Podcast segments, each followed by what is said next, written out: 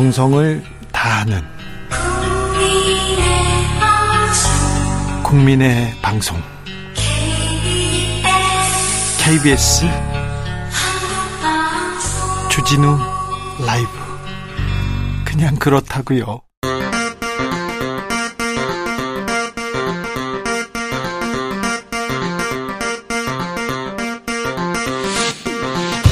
주진우 라이브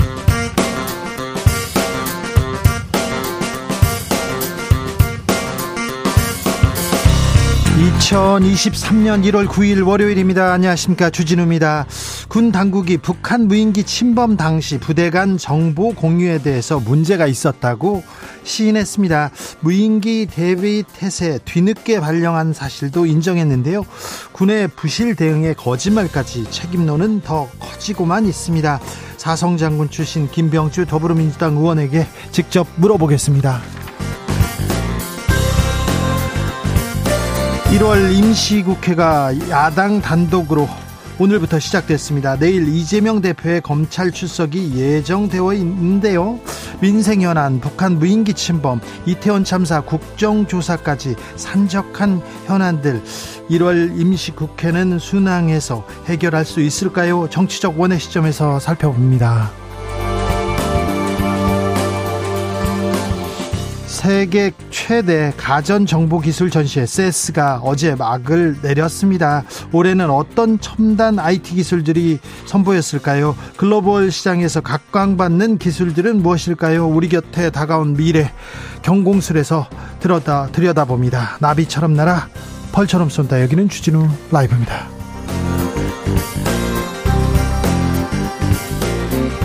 오늘도 자중차에 겸손하고 진정성 있게 여러분과 함께 하겠습니다.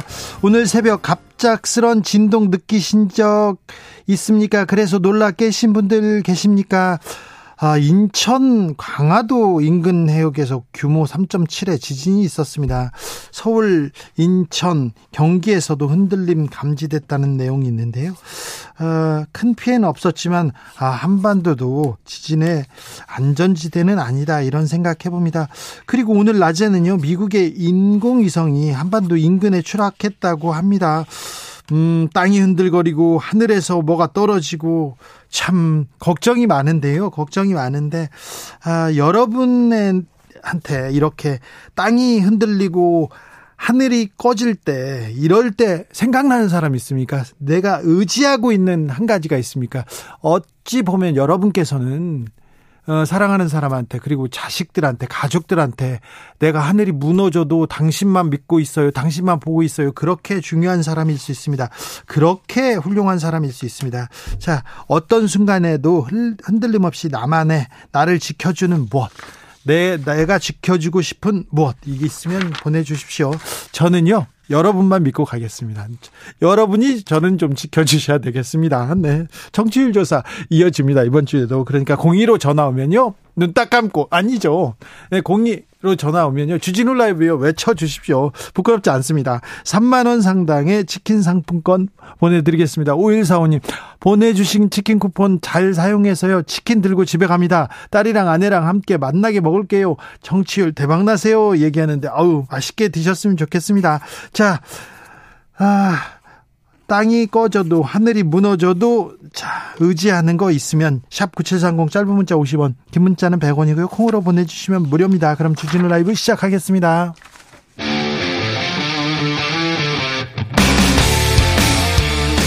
탐사보도 외길 인생 20년. 주 기자가 제일 싫어하는 것은?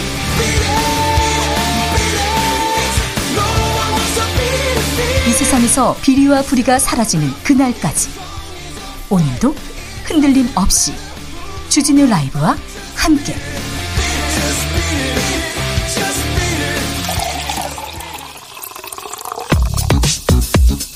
진짜 중요한 뉴스만 쭉 뽑아냈습니다. 주스. 정상근 기자 어서 오세요. 안녕하십니까 인천에서 지진이 났네요. 네, 오늘 새벽 1시 28분 인천 강화군 서쪽 25km 해역에서 규모 3.7의 지진이 발생했습니다. 어, 최초 자동 분석에서는 규모가 4로 추정이 됐습니다만 이 추가 분석을 거쳐서 3.7로 조정이 됐습니다. 이 진원의 깊이는 19km로 파악이 됐습니다.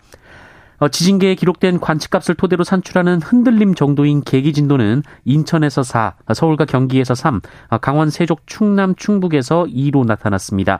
어, 계기 진도 4는 실내에 많은 사람이 흔들림을 느끼고 밤이면 사람들이 잠에서 깨기도 하며 그릇과 창문 등이 흔들리는 정도를 말합니다. 1799님께서 지진 느꼈어요. 새벽 5시쯤에 방에 누워 있는데 집이 좌우로 흔들리더라고요. 흔들림 느꼈습니다. 처음 느껴보네요. 불안해요. 얘기하는데 아이고 하늘이 뚫려서 불안하다 뭐 대처를 못해서 불안하다 이제 지진까지 납니다 인천에서 지진이 난 거 들어보지 못했는데요 아, 한반도 어디도 안전지대는 아닙니다 네, 인천은 국내에서 디지털 지진계 관측이 시작한 1999년부터 2021년까지 규모 3 이상의 지진이 단 한 번만 발생한 지역입니다.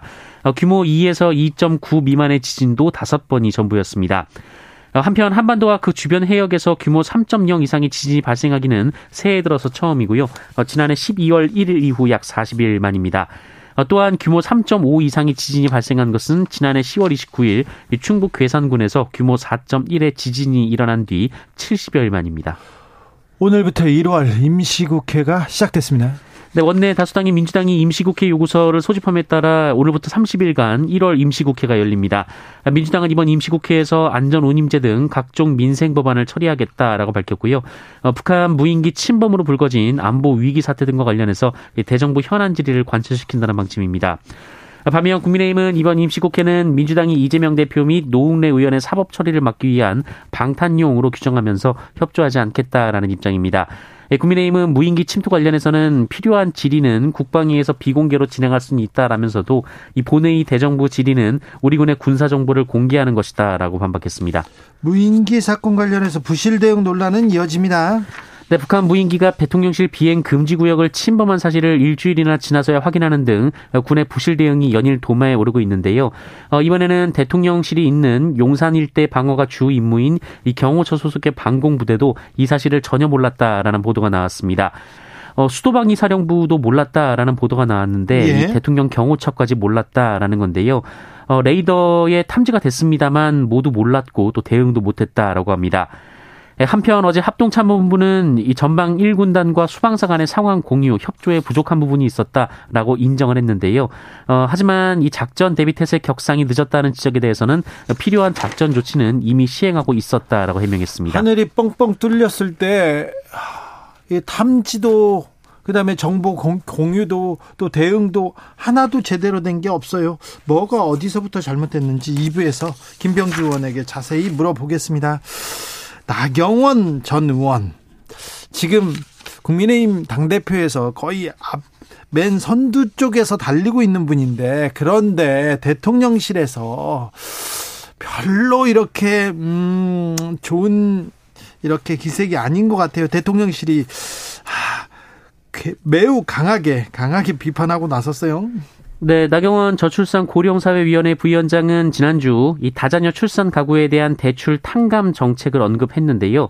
어, 그런데 지난 금요일부터 주말 사이에 이 대통령실 관계자들이 잇따라서 이 나경원 부위원장에 대한 비판을 쏟아내고 있습니다. 직접 나서서 얘기하더라고요. 네, 대통령실 안상훈 사회수석이 지난 9, 지난 6일 그 아예 브리핑을 했는데요. 이 정부 정책 방향과는 무관하고 오히려 윤석열 정부의 관련 정책 기조와는 상당한 차이가 있다라고 공개에 반박했고요. 어, 또 다른 대통령실 관계자는 당 대표 선거에 나가겠다는 생각이라면 부위원장직을 그만두고 나가는 게 맞다 이런 말을 하기도 했습니다. 어, 나경원 부위원장은 대통령실의 우려는 충분히 이해한다라면서도 이 정략적 활용은 부적절하다라고 말했는데요.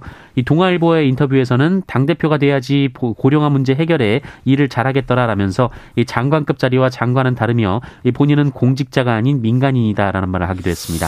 아, 정치권의 지지율이 깡패라는 말이 있습니다. 이게 뭐 또 약간 속어도 속어인데요. 아 지지율을 등에 입은 등에 업은 음, 나경원 전 의원은 어떤 선택을 할지 대통령실은 어떻게 제어할 수 있는지 잠시 후에 저희가 자세히 분석합니다. 안철수 의원은 오늘 출마 선언했어요? 국민의힘 안철수 의원은 오늘 기자회견을 열고 차기 당대표를 뽑는 전당대회 출마를 공식 선언했습니다. 안철수 의원은 총선 압승으로 정권 교체를 완성해야 한다라면서 오직 총선 승리를 이끌 경쟁력만으로 당대표를 선택해달라라고 말했습니다. 김기현 의원은 당 뭐 선거 사무실을 개소했는데 뭘 출정식이 대단하더라고요. 대권 주자 보는 것 같았습니다. 그 문제도 잠시 후에 이렇게 얘기 나눠봅니다. 인권위에서 이태원 참사 유가족에 대한 2차 가해 문제 조사하기 시작했습니다. 네, 12구 이태원 참사 시민 분향소 인근에서 시위를 벌여온 극우단체의 활동을 방치한 경찰에 대한 진정이 제기돼서 국가인권위원회가 조사에 착수했습니다. 예. 어, 인권위는 신자유연대의 유가족에 대한 모욕, 명예훼손 발언을 두고 이에 대한 경찰의 조치가 적정한지 등을 조사하고 있는데요. 어, 인권위 규정에 따르면 조사 결과는 진정 접수 후 3개월 안에 나와야 하고요. 인권위가 경찰에 내릴 수 있는 조치는 긴급 구제, 시정 권고 등이 있습니다. 어, 유가족 협의회가 시민 분향소를 설치할 때부터 집회 신고를 해왔던 신자유연대는 희생자와 유가족을 향해 모욕하고 명예훼손 발언을 쏟아냈습니다. 어, 이로 인해 충격을 받아 호흡곤란으로 쓰러져서 구급차에 실려간 유족들도 있었고요. 어, 심지어 이 참사 희생자를 추모하는 성탄절 미사를 방해하기 위해 어, 현장에서 확성기를 통한 기계음을 낸다거나 야유를 쏟아내기도 했습니다. 어, 이에 시민대책회의는 용산경찰서가 이 같은 2차 가해 등을 방치하고 있으며 알박기 형태의 집회 신고를 무제한 허용하는 등 이 차별적으로 공권력이 집행되고, 집행되고 있다라고 주장하며 인권위에 진정을 제기한 상황입니다. 어, 인권위의 권고는 법적인 강제력은 없습니다만 이 경찰에 대한 권고가 실효적 조치로 이어질지 주목이 되고 있습니다. 자식을 잃은 부모들이 가족들이 모여서 어? 원인을 좀 원인을 찾으려고 하고 뭐가 잘못됐는지 바꾸려고 이렇게 얘기하는데 그 옆에서 2차 가해를 가하고 있습니다. 유가족을 향한 모욕, 막말이 계속 쏟아지고 있는데 공권력은 어디에 있는지 좀 되돌아봐야 되겠습니다. 선거법 위반 의혹을 받고 있는 창녕 군수가 극단적인 선택을 했다는 보도 나왔습니다. 네, 김부영, 김부영 이 경남 창녕 군수가 오늘 오전 야산에서 숨진 채 발견됐습니다. 어, 김부영 군수는 오늘 연차를 내고 군청으로 출근하지 않았고요. 이 김부영 군수의 부인이 오늘 아침 남편이 연락되지 않는다면서 어, 경찰에 실종 신고를 했습니다. 어, 경찰은 김부영 군수 위도 아, 위, 어, 그 왼쪽 주머니에서 유서를 발견했는데요. 어, 유서에는 공직선거법 위반 사건 관련해서 결백하다라는 내용이 담긴 것으로 알려졌습니다. 앞서 김부영 군수는 공직선거법 위반 혐의로 불구속 기소돼서 재판을 받고 있었는데요. 예, 선거를 앞둔 지난해 3월에서 6월 사이 경쟁 후보 지지세를 분산시키고자 평소 알고 지내던 김모 행정사를 민주당의 창년 군수 후보로 나가게 하고 그 대가로 금품을 제공하기로 약속했다라는 혐의였습니다. 네. 김문수 경산노위 위원장 그런데 인사 관련해서 잡음이 계속 나네요. 네, 경제사회 노동위원회에서 노동계와 국회 교류 협력을 자리, 책임지는 자리인 이 대외 협력실장이 과거 원전 비리 사건 때 수억 원의 돈을 받아 처벌받은 전력이 있는 사람으로 확인됐습니다. 원전 비리 사건으로 수억 원의 뇌물을 받은 사람이에요? 네, 이윤영 씨인데요. 지난달 29일자로 경산노위 대외 협력실장에 임명이 됐습니다. 처벌을 받았는데요. 네, 어, 박근혜 정부 때인 2013년 이뤄진 부산지검 동부지청의 원전비리 수사단 수사 당시에 한국정수공업 부회장이던 오모 씨에게 3억 원을 받아 챙긴 혐의로 징역 2년에 추징금 3억 원을 선고받은 바 있습니다. 어, 이윤영 씨는 앞서 한나라당 비례대표로 2006년 서울시 의원에 선출된 뒤 어, 이듬해 이명박 대통령직 인수위 상임 자문위원을 맡았고요. 2008년에는 한나라당 부대변인을 지내기도 했습니다. 2012년 대선을 앞두고는 보수 성향의 외곽 단체인 국민통합연대 상임대표를 맡던 중 어, 당시 한나라당 대선 후보 경선에 나선 김문수 후보 캠프에서 일했고요. 이 막판에 박근혜 후보 캠프로 자리를 옮겼다고 합니다.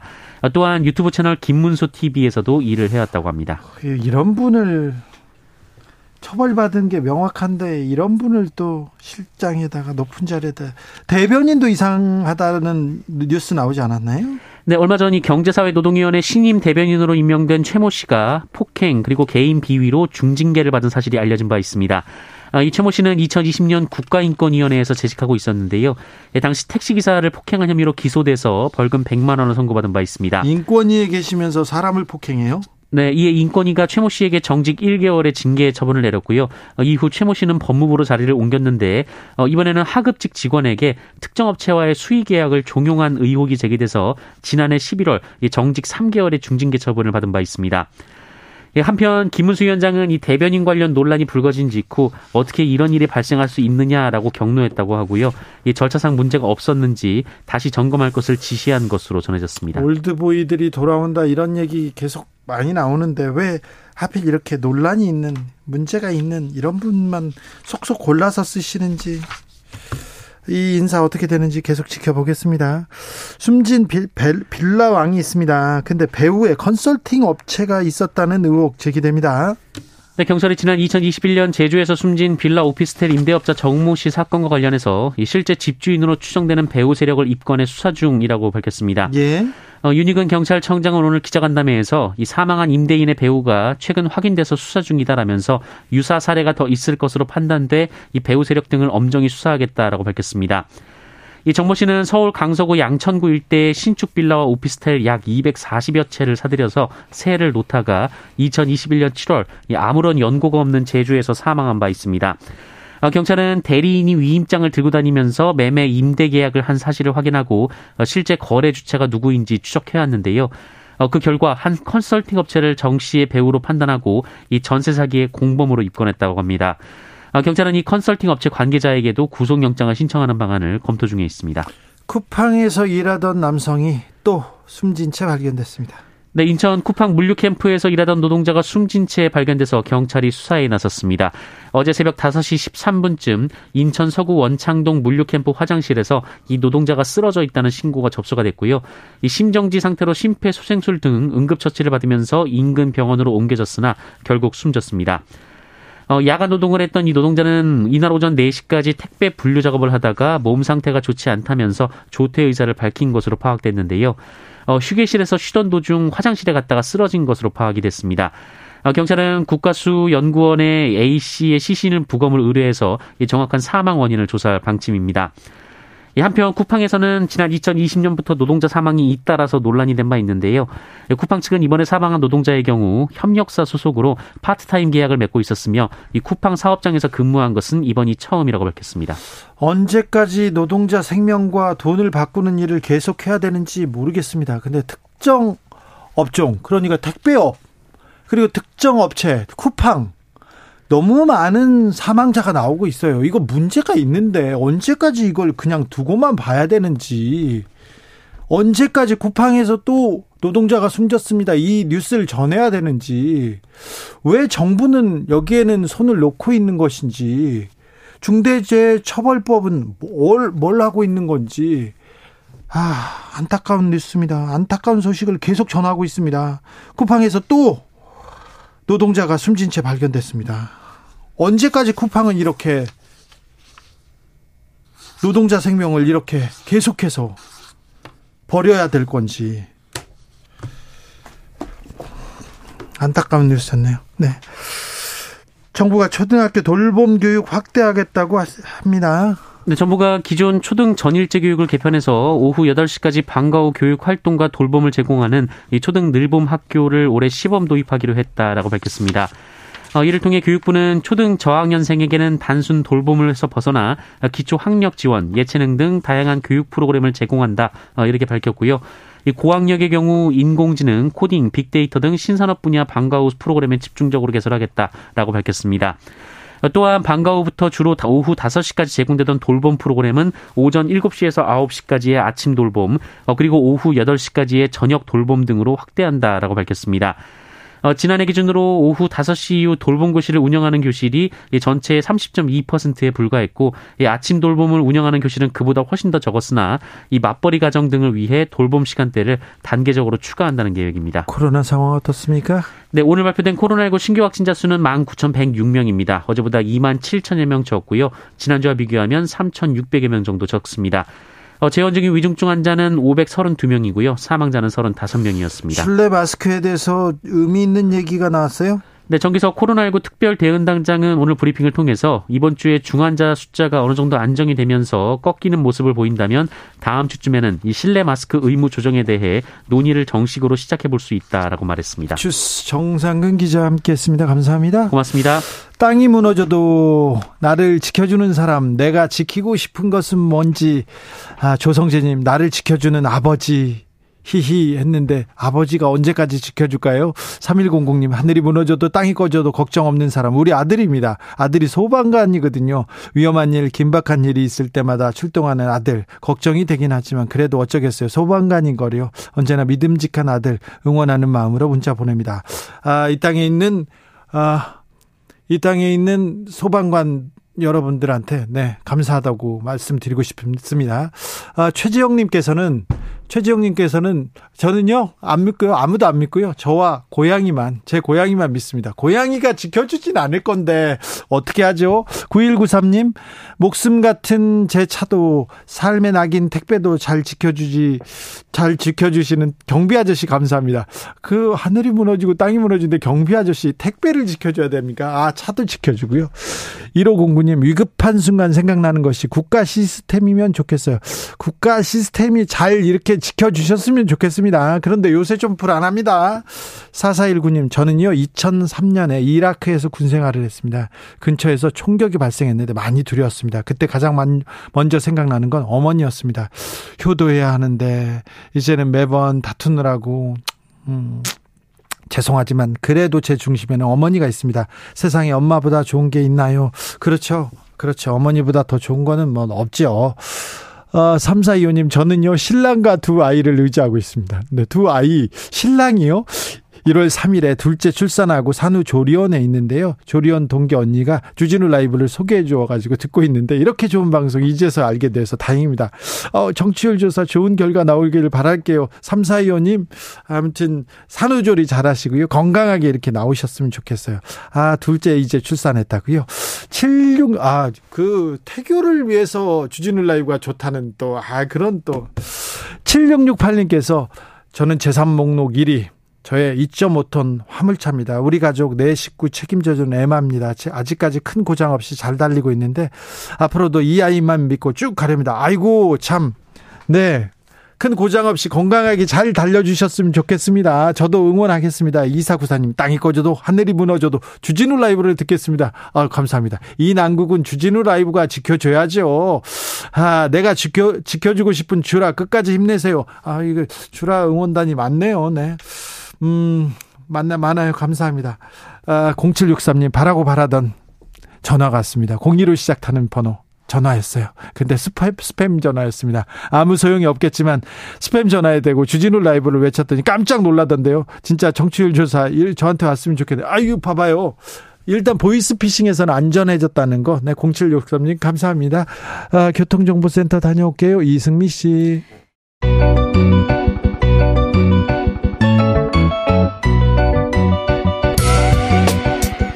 한층 날카롭다 한결 정확하다 한편 세심하다 밖에서 보는 내밀한 분석 정치적 원의 시점. 오늘의 정치권 상황 원회에서 더 정확하게 분석해 드립니다. 이현주 전 국민의힘 의원 어서 오세요. 네 안녕하세요. 부드러운 카리스마 이현주입니다. 최민희 전 더불어민주당 의원 어서 오세요. 안녕하세요. 불굴의 희망 최민희입니다. 네 오늘 임시국회가 시작됐어요. 음, 국민의힘에서는 이재명 방탄이라고 하고 있는데 어떻게 보십니까, 최민희 의원님? 우선 이재명 방탄이 아니죠. 왜냐하면 방탄이 되려면 이재명 대표가 검찰 소환에 불응하고 몇 번 불응하다가 이제 검찰이 어, 국회에 이런저런 절차를 통해서 어, 체포 동의안을 내야 방탄이 되죠. 그 이거는 좀 그 이재명 대표가 국민 국민의힘이 이재명 대표가 검찰 출석을 안 할 거라고 생각하고 임시국회를 소집하자고 하면 방탄이라고 하자라고 계획을 세웠는데 상황이 바뀌었는데도 같은 말을 하고 있는 거예요. 이건 안 맞고요. 그리고 이 정도 무인기 사건 같은 이 사태 같은 일이 터졌는데 국회에서 현안 질의를 안 하는 건 저는 있을 수 없는 일이라고 봅니다. 이현주 의원님. 글쎄요, 뭐 이재명 방탄이 뭐 그 전까지는 좀 그런 얘기들이 있었는데 어쨌든 내일 출석 내일 하는 거죠. 그죠? 내일 10시 네. 반에 한답니다. 네, 출석하니까 지켜보죠, 뭐. 저는 뭐 이런 것까지 와 이렇게 말싸움 아닌 게 너무 좀 아닌 것 같아요. 네. 내일 어, 이재명 대표가 출석합니다. 네. 당 지도부가 민주당 지도부가 다 갑니까? 그러니까 그 민주당 분위기는 성남 FC권 자체가 이런 걸로 당 대표를 소환하냐 좀 말이 안 된다고 보는 거예요. 제3 그러니까 만약에 뇌물죄로 기소를 하고 이재명 대표가 돈 10원이라도 받은 게 나왔으면 그 반응이 이렇지 않을 텐데 돈 얘기는 없어요. 돈은 한 푼도 개인적으로 안 받았다. 오히려 결백이 증명된 것 같. 있잖아요. 그러다 보니 제3자 뇌물죄가 성남 FC가 제3자니까요. 시민 구단이 그리고 이재명 대표가 부정한 청탁한 일도 없고 광고에 개입한 일도 없다는데 이게 좀 말이 안 된다고 생각하니까 이건 정적 죽이기 정치 보복 수사다 이렇게 보기 때문에 그래서 다 갑니까? 그러니까 이거는 이건 결국 야당 탄압으로 인식하고 있기 때문에 많은 의원들이 가게 되지 않을까요? 이현주 의원님? 네, 뭐, 당 대표가 이제 조사받으러 가니까 좀 힘을 좀 실어주자 뭐 이런 취지인 것 같은데. 네네. 근데 뭐 그렇게 그것이 국민들한테 설득력이 있을지는 잘 모르겠고요. 어쨌든 뭐, 어, 여하튼 그래도 출석을 하니까 다행이다 이렇게 생각합니다. 그래요? 네. 네.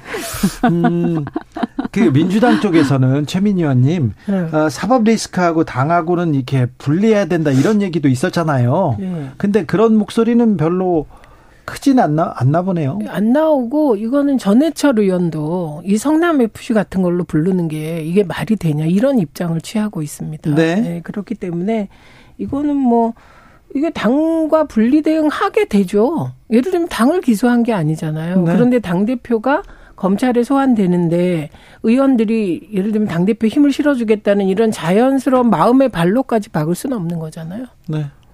알겠습니다. 내일 음. 어떤 장면이 펼쳐지는지 국민들은 어떻게 보는지 볼게요. 어쨌든 이 성남 FC 사건은 저는 그래 어이 정치와 그다음 지방자치단체장 그리고 검찰 또 수사 형사 범죄 요 관계에서 어 상당히 이제 주목받는 사건이 될 거예요. 예. 어, 왜냐하면 그 동안에는 사실 이런 그, 사건들 없었잖아요. 네, 그러니까 예를 들어서 자기가 개인적으로 돈을 받는다, 아니면 자기 친구 누굴 통해서 받는다 이런 거 말고 어, 공적인 어떤 기부 네. 그죠? 공적인 기부를 하게 한 것, 네. 또는 자기 지역에 기부하게 한 것, 네.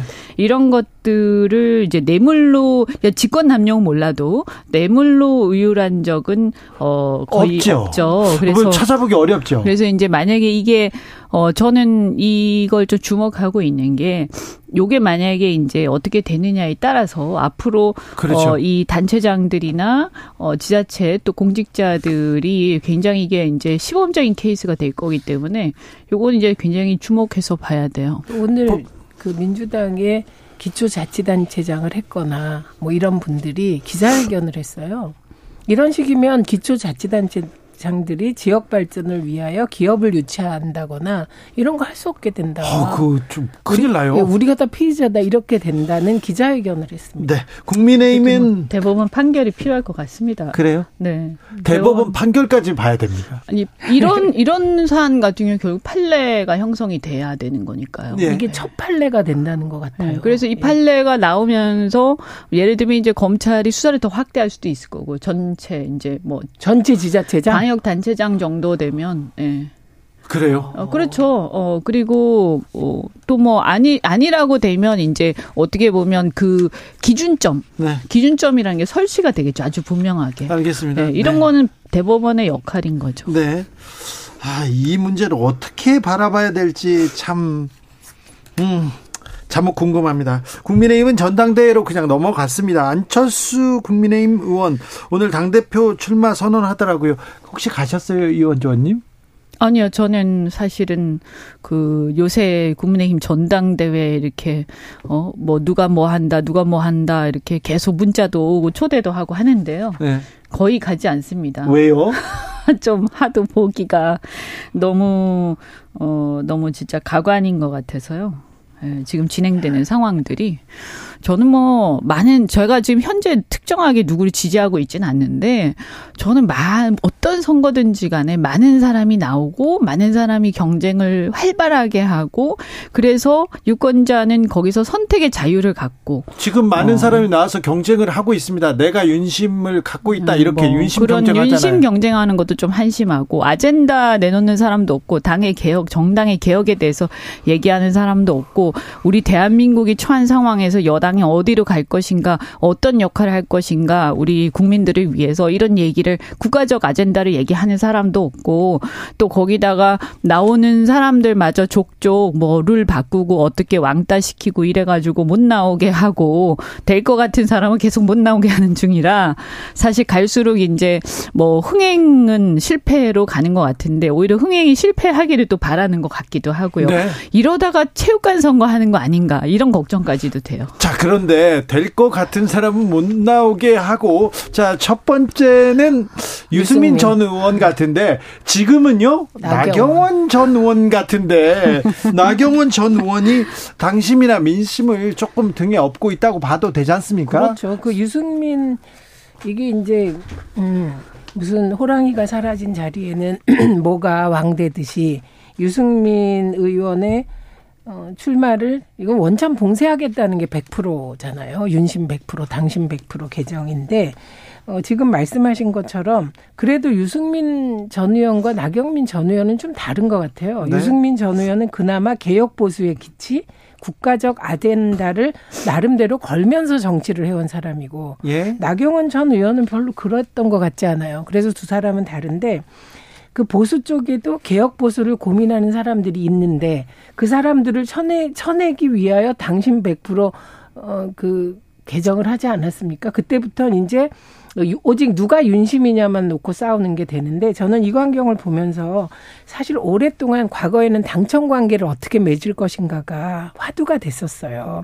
그리고 지금은 당과 대통령실의 관계인데 이 정도의 당청 관계라면 저는 그냥 제왕적 총재 시절로 가는 게 좋겠다. 지명하던 예전에는 대통령이 지- 총재도. 겸하고 네. 그랬잖아요. 지금 형식만 불리지 내용상으로는 그때랑 똑같은 것 같습니다. 지금 체육관 선거에 지금 재앙적 총재까지 나왔어요. 네, 지금 그런 느낌입니다. 아니 이제 이게 왜 이러느냐 사실은 배경이요. 대통령께서 당에 기반이 없으세요. 예?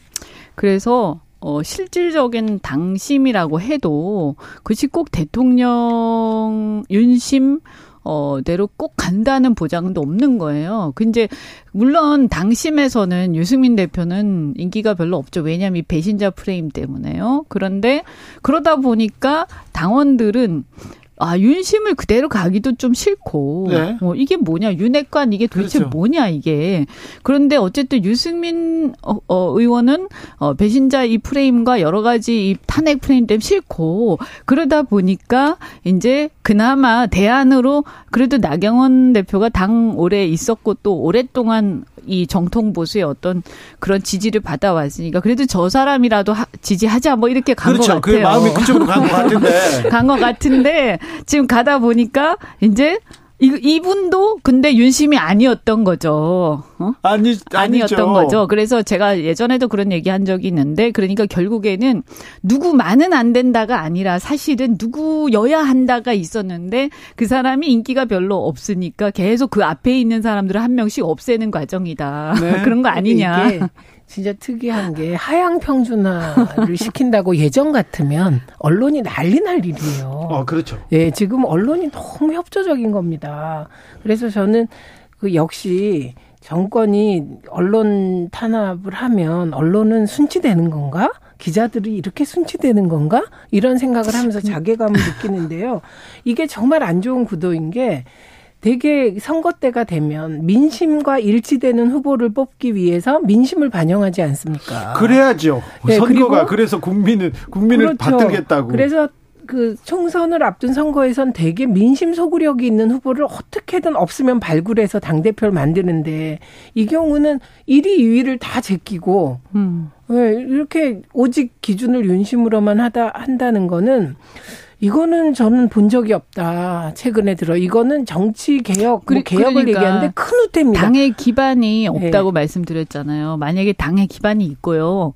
당의 많은 어 관계자들하고 당원들하고 아는 사람들이 많고 그래서 당원들 얘기를 많이 듣고 또 그다음에 당에 자, 자신이 물러난 뒤에도 이 당이 어떻게 될 건가 이 당의 나중에 정권 재창출은 어떻게 될 것이며 이 자기가 사랑하는 당이 어떻게 될 거 이게 당에 대한 그 뿌리가 깊으면요 이렇게 안 하죠. 하기 힘들죠. 왜냐하면 주위에서 다 얘기할 거고 또 나중에 자기 이제 그 어쨌든 대통령께서 5년이니까 임기 끝나고 난 뒤에도 어떻게 되는가 이 어, 지도자를 길러내는 거에도 관심이 있을 수밖에 없고요. 근데 지금 상황은 그게 아니고 어쨌든 당하고는 별로 관계가 없는 거죠. 그럼 당하고는 관계가 없고 내 뜻대로 내 마음대로 다 할 거야. 그 가장 관심사가 음. 제가 볼 때는 어 어쨌든 국정 그 저기 정권을 운영하는데 가장 편리하게 네. 가장 유리한 쪽으로 가겠다. 자, 이런 쪽으로 집중되어 있는 거죠. 그러면요. 그러면 나경원 전 의원은 어떤 선택을 할까요? 지금 눈앞에 눈앞에 큰 꿈이 지금 대권 가도가 거의 와 있다고 생각할 거 아니에요. 근데 대통령실에서 주말 내내 나경원 전 의원한테 그냥 직접적으로 직접적으로 뭐, 뭐라고 해야 되나? 뭘 날립니다. 계속 계속 비판하고 이거 안 된다고 하고 그렇게 비판을 날리는데 정말 깜짝 놀랄 일이죠. 그죠? 그 저출산 저출생 고령위원회 저출산 고령위원회 음. 부위원장인데 예를 들면 제가 보기에는 그 대안 비탄감하는 거 있잖아요. 네. 그 대안이 못 내놓을 대안도 아니에요. 생각해 보자는 건데. 네, 토론하면 뭐 개인적인 의견은 있을 수 있는 네. 거죠. 근데 네. 그거를 빌미로 실망했다, 뭐 해촉 가능성이 있는 듯 없는 듯 막 이렇게 몰아붙인단 말이죠. 네. 근데 그 대통령실만 그런 게 아니에요. 홍준표 시장까지도 나경원 대표 전 대표를 근본적으로 비난하기 시작하고 예. 완전히 당에서 나경원 대표 이번에 나오면 왕따에 퇴출시킬 분위기란 말이죠. 근데 이럴 때 만약에 나경원 대표가 출마했다. 그리고 그 개혁 보수의 기치를 들고 싸웠다. 그런데 당 대표가 됐다. 그러면 이제 박근혜 되는 거죠. 그렇죠. 이명박 체제의 박근혜. 네. 그런데 이렇게 만들지 않는 게 목표잖아요. 그래서 일단은 막 다수의 사람이 나타나서 왕따를 시키는 전략인데 이때 나경원 대표가 그냥 굴복하면 나경원 대표 앞길은 없는 거죠. 어, 미래가 없죠. 없죠. 이거는 유승민 전 의원도 똑같습니다. 뭐, 나경원 대표 지금 키워주는 거다. 그렇죠. 근데 계속해서 누구를 탄압하면서 핍박하면서 그 사람을 키워주는 그 전술이 계속 전략이 계속되는 것 같은데 처음에 이준석 그다음에 유승민 네. 이제 나경원까지 그런데 이제 과연 여기서 어, 반기를 들고 이제 나와버리면 이제 반윤의 기수처럼 되는 거죠. 사실은 반윤은 아니었는데 이때까지 보면. 어, 그렇죠. 나도 윤석열과 친하다 계속 얘기해 왔지 않습니까? 반저에 가고 싶어 하신 거예요. 이제 네. 이제는 뭐 노선을 정하셔야 되는 거죠. 네. 그래서 어, 굉장히 난감한 상황이 됐는데 어, 어쨌든 안 나와도 문제, 나와도 문제 이제 이런 상황이 됐는데 나오게 되면 이제 노선 확실히 정하고 가셔야 되는 거고. 그건 대통령이 되는 길로 가시는 거예요. 아, 지금 대통령이 눈앞에 보인다고 생각할 때 내가 당권을 뭐, 잡으면 예, 사실은 대선 주자에 가장 가까워진다고 생각할 텐데. 뭐 대선 아직 많이 남았으니까요. 그래도 어쨌든 간에 이제 어, 색깔이 이제 그렇게 되는 건데 사실은 이제 아마 대통령실에서는 그런데 이 위원장을 두 개를 주면서 주면서 가지 마 어, 대사하고 이렇게. 위원장하고 네. 주면서 사실은 그런 걸 내포하고 줬다고 네. 다 생각을 그렇죠. 하고 사실 사람들도 그런 거 아닌가 이렇게 생각들을 많이 했는데 아 이게 이제 그거를 받 있고 그다음에 또 대표도 나온다 이렇게 하니까 어 어떻게 보면 대통령실 입장에서는 뒤통수마다 또 이렇게 생각하는 것 같아요. 그런데 사실은 뭐 나 대표도 사실 조금 아쉬운 거는 뭐냐면 그때 안 받았어야죠. 그, 그렇죠. 그쵸. 그때 받지 말았어야 되고 설사 받았다 하더라도 적어도 당 대표 출마에 대해서 명확하게 좀 얘기하기 시작한 게 한 일주일 전이잖아요. 네. 일주일 정도 됐는데 그때부터라도 나는 이거 내려놓겠다 이러면서 좀 분명하게 했었어야 되는데 이게 좀 꼬인 것 같아. 행보가. 근데 이런 변수가 하나 생겼는데 청년 당원들이 모여서 예. 나 대표 출마해라 이렇게 지금 나 기자회견을 했단 말입니다.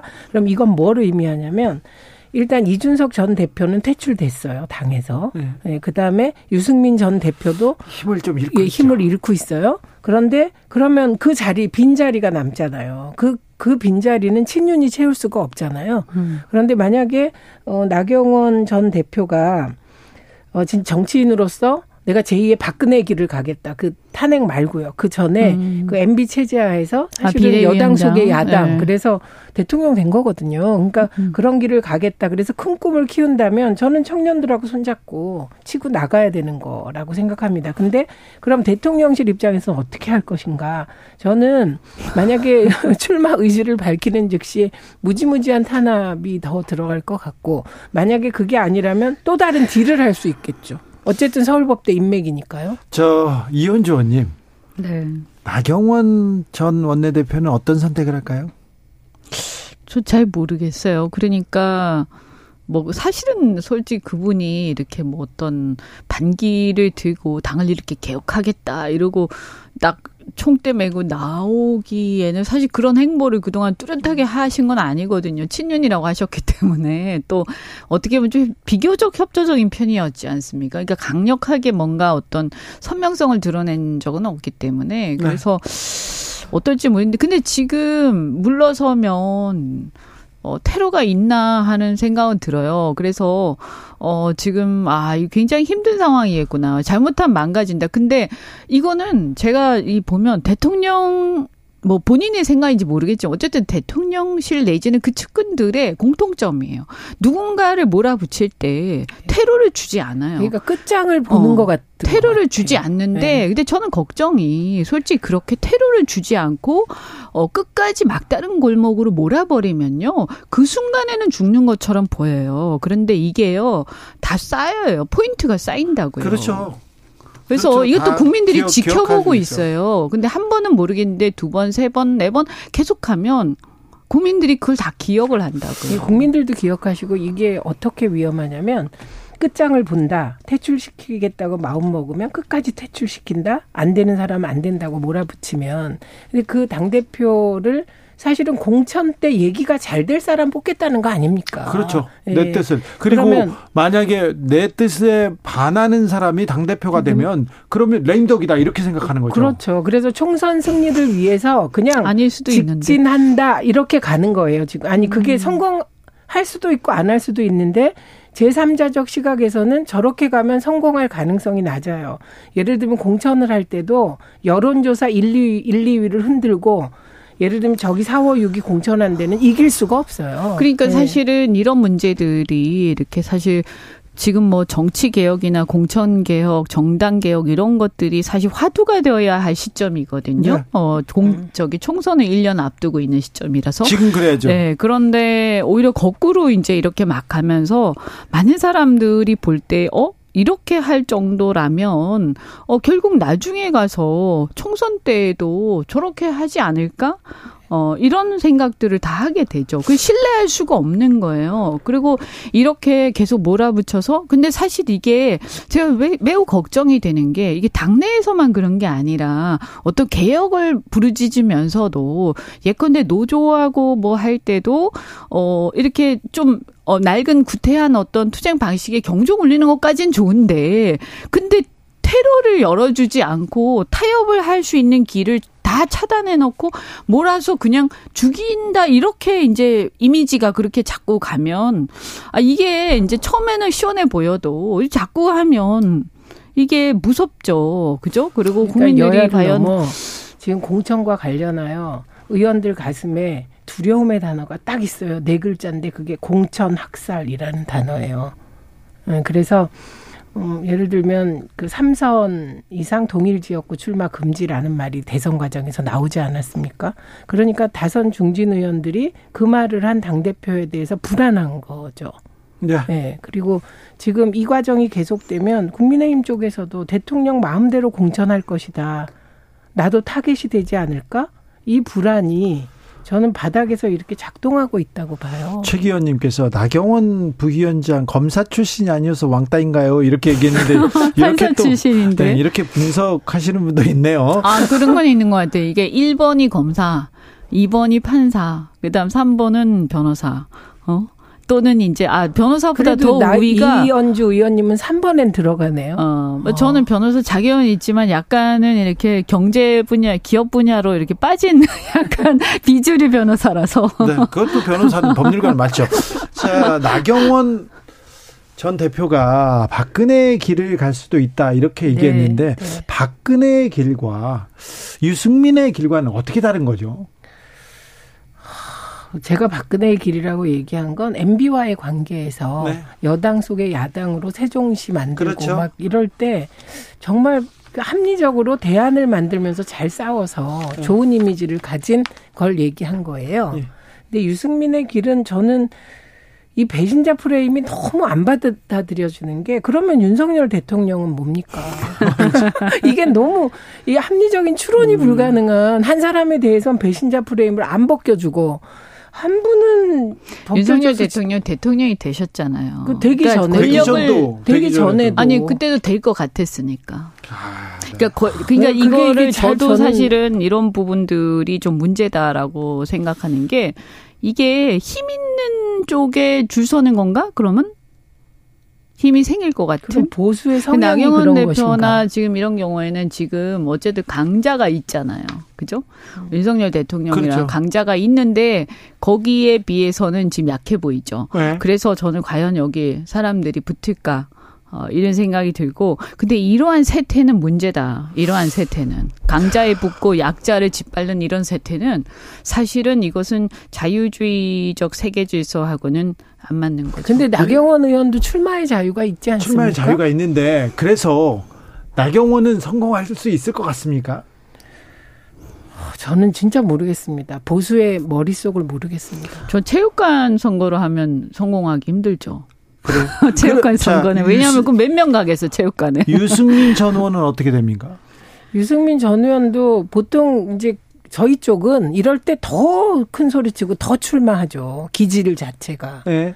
그러니까 이게 진보 쪽은 탄압하면 더 커지죠. 세게 저항하는. 그러니까 이게 제가 이제 알 것 같아요. 제가 저는 어쨌든 뭐 일부 이제 정책적 노선이나 경제 노선 이런 것들이 좀 안 맞아서 제가 어 이제 떠났지만 네. 어 가장 큰 차이가요. 이게 기질과 문화의 차이가 있어요. 네. 정서가. 네, 민주당과 그러니까 민주당은 국민의힘. 이렇게 그 말하자면 반골 기질이 충만해요. 네. 그러니까 그걸 좋게 볼 수도 있고 나쁘게 볼 수도 네. 있고 나쁘게 보면 너무 투쟁적이고 날간 그런 걸 아직도 하고 있다. 운동권적인. 좋게 보면 어쨌든 뭐랄까 이 야생 야성적인 또 잡초 같은 그런 게 살아 있는 거죠. 그래서 맞아요. 그래서 어. 이런 상황이 만약에 문재인 대통령이 이해찬 대표하고 김진표 어, 지금 의장이 붙는데 사실 심정적으로 김진표 의원이 된, 되기를 바랬다고 쳐요. 그런데 두 분만 청와대로 초청해서 밥 먹고 이런 일을 하는 순간 아유, 아웃되는 거죠. 민주당 당원들이요. 그럼 대- 누구 누구한테도 이거 아니 이거 막안 이제 된다고. 당원들이 쫓아와요. 그래서 이제 다- 당사 앞에서 이제 데모하고 난리 나는 거예요. 그 제가 보니까 여기는 그런데 너무 수- 수능적이에요. 너무 좋, 뭐, 어떻게 보면 조, 착하다고 할까. 근데 어떨 때는, 아유, 막 소리 쳐야 되는데 소리를 안 쳐, 사람들이. 그리고 근데 뒤에서는 다 불만이 있는데, 있죠. 음. 말을 안 하고, 지켜보자, 지켜보자 이러고 앞에 나가가지고 뭐 이렇게 데모하고 뭐 이렇게 차, 차 몰고 막 오잖아요, 민주당 같으면. 막 버스 나죠. 와가지고 막 데모하는. 저희가 느낀 게 박근혜 전 대통령 탄핵될 때, 그 아예 탄핵 논의에 들어가기 전에, 그때 그런 분위기가 있었습니다. 뭔가 불만은 굉장히 많은데, 음, 겉으로 표출을 안 해요.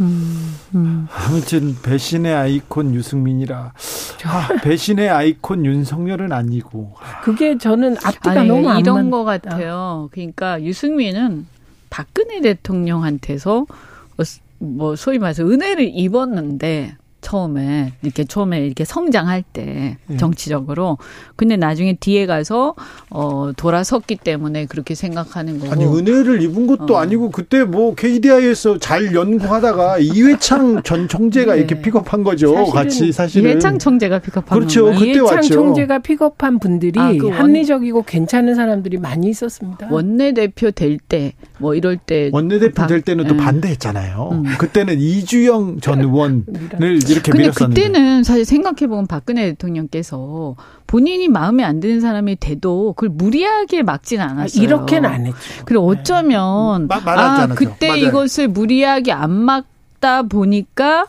탄핵까지 갔다. 그럼 그때 이걸 무리하게라도 막고 자기 사람을 심었어야 된다라고 혹시 사람들이 당원들 중에 일부가 그렇게 생각하는 걸 수도 있겠다. 그때 이미 음? 유승민 대표는 아웃됐어요 원내 대표에서. 그러니까요. 근데 사실은 이게 잘못 생각하는 게요. 그거를 못 막아서 그런 게 아니라 사실은 대통령이 바른 길로 가도록 네. 했었어야 되는 거죠. 사실은. 음. 근데 달을 가리키는데 어 손가락. 달을 보지 않고 손가락 보는 그런 상황인 거죠.